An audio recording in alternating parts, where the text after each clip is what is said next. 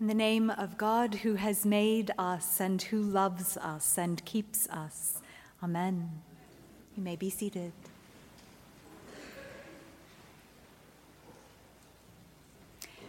Everyone believes that their own child is special, and I believe they're right.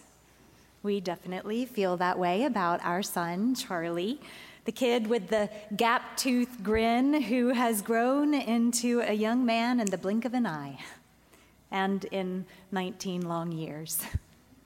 We're proud of him for a lot of reasons. He's almost always kind. His first semester at college went well. He's a third-degree black belt, a fine bass singer, and he loves his grandmothers to pieces. But bless his heart, Charlie has no concept of time. I do have permission to tell you this. I called him. And I don't just mean that Charlie stays up too late or doesn't get up early enough. That's pretty normal stuff for a college student.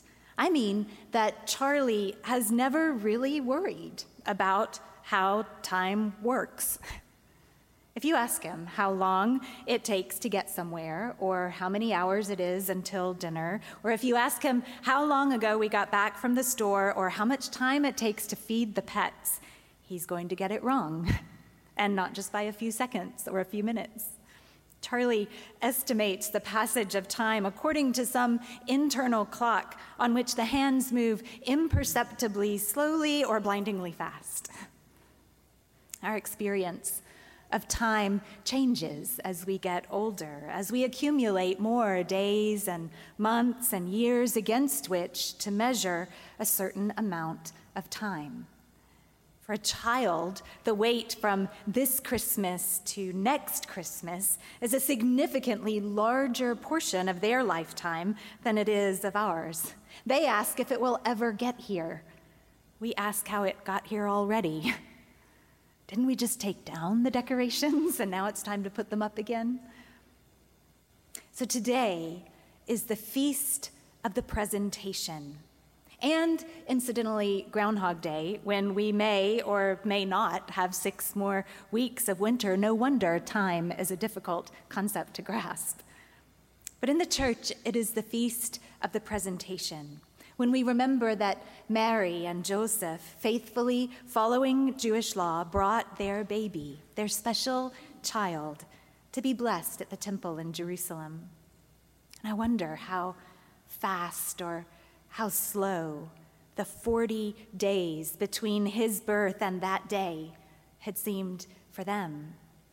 Scripture moves quickly through Jesus' infancy and childhood, but on this day, in the year that Jesus was born, he wouldn't even be 6 weeks old yet. Still, sleep-deprived and perhaps uncertain whether all those angels and shepherds had just been a dream, Mary and Joseph made their way to Jerusalem, to the stronghold of heaven on earth, with their armful of heaven on earth, to present him, their firstborn son, to God. Now, some have said that Simeon was the priest who was conducting rituals in the temple that day.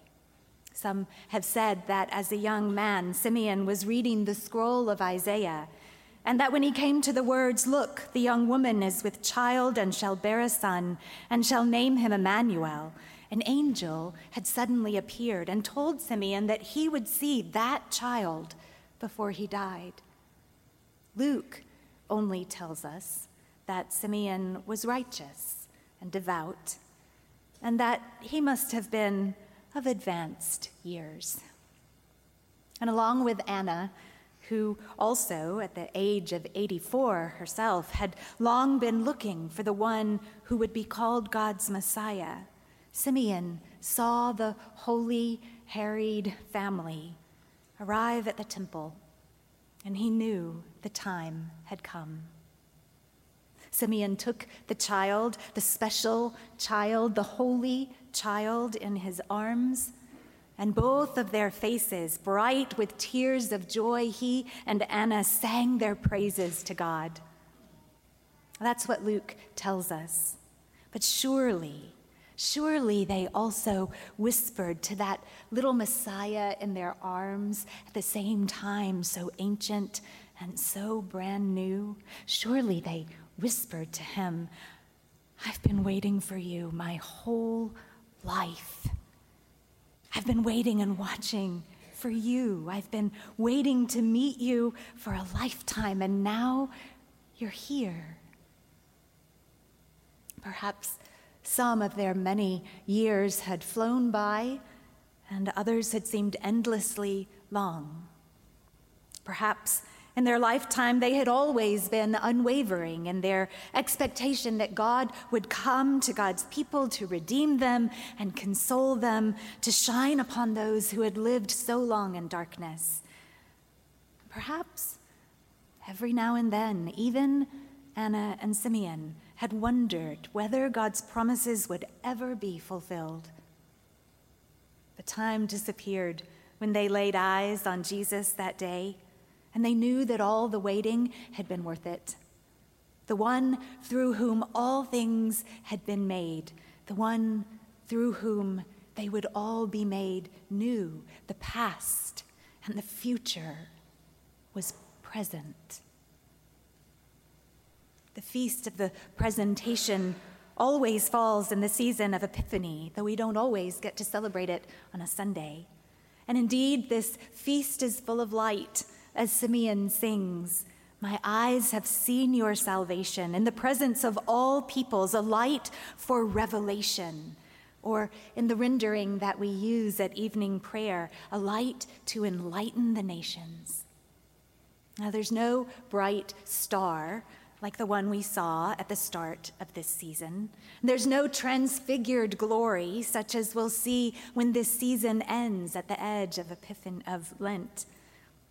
There's only an ordinary baby, a precious child, in whose tiny hands that are wrapped around Simeon's finger, and whose tiny feet that Anna is kissing, is all the light of the world, the in-the-beginning light, the light that shines in the darkness, that the darkness will not overcome. A light for revelation, Simeon sings. But some things the world had decided it would rather not see. It did not want to have revealed. Before her baby's birth, in gratitude, Mary had sung of what God's saving work was like. God has scattered the proud. God has brought down the powerful. God has lifted up the lowly, filled the hungry, and sent the rich away empty. Years later, at the Jordan, John the Baptist would urge God's people to bear fruits worthy of repentance, and that would involve sharing their coats, he said, sharing their food, sharing their wages. And in the synagogue at Nazareth, Jesus himself would read from the prophet Isaiah, "God has anointed me to bring good news to the poor, release to the captives, recovery of sight to the blind, and to let the oppressed go free." The light of the world would be good news, and it would also illuminate, and it still illuminates, our prejudices, our addictions, our fears, our vulnerability, our greed, our self-righteousness, our lack of faith in a God of boundless grace and limitless love. The child they held so tenderly that day in the temple would turn the world upside down. In that very temple, one day he would turn the tables on the belief that anyone could ever buy or earn or deserve God's love, God's favor. Simeon saw the light, and he saw the shadow of the cross, and every sword that would ever pierce any heart that dared to love that precious child, that dared to love others as that child would love us. He saw the peace that day that lay within and beyond what singer-songwriter Carrie Newcomer calls the curious promise of limited time. In joy and sorrow, in fleeting seconds and interminable hours, and in life and death, God with us was now and always with us. God's temple was no longer made of stone, not even beautiful wood and stained glass. God's temple was made of ordinary flesh and blood, hands and feet, the body of Christ. I see the love of God in you, O holy child of God, Simeon and Anna might have sung to that baby in their arms, or they might have been singing it to Mary and Joseph. I see the love of God in you, or to one another, or across all these years to us, we who are the body of Christ. See the love of God in you. The light of God comes shining through. I learned this sweet little song, which sounds so much like Simeon's, when I served as chaplain at St. Andrew's Episcopal School. I see the love of God in you. The light of Christ comes shining through. And I am blessed to be with you, O holy child of God. The children would sing in our little chapel services. Now, and now, and now, and in the next moment, and in the moment after that, and in the one after that, we are blessed to be in the presence of Christ.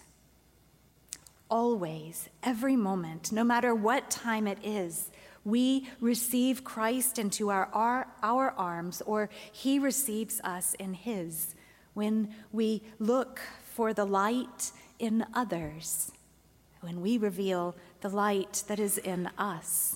We are blessed now, on this day. Another preacher has written, he says, on a feast that contains both joy and sorrow, and a temple that contains both blessing and burden, we learn this. In the city, as in all of life, there is much to be found, he says. Some of it is wondrous, and some of it is disturbing. There is danger here, and there is banality and distraction, and yes, goodness. God can be found in all of it, though, he writes. And the fundamental lesson today is that we must present ourselves in its midst. We must make our way to the temple. So the world is God's temple.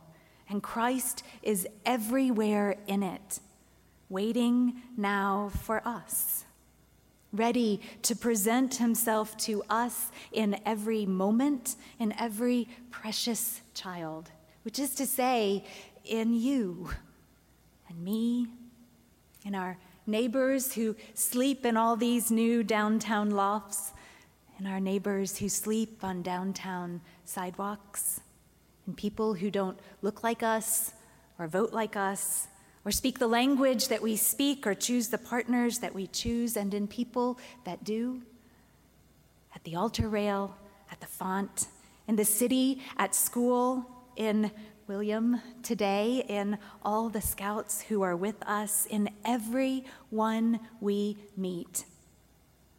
I see the love of God in you. The light of Christ comes shining through. And I am blessed to be with you, O holy child of God. Amen.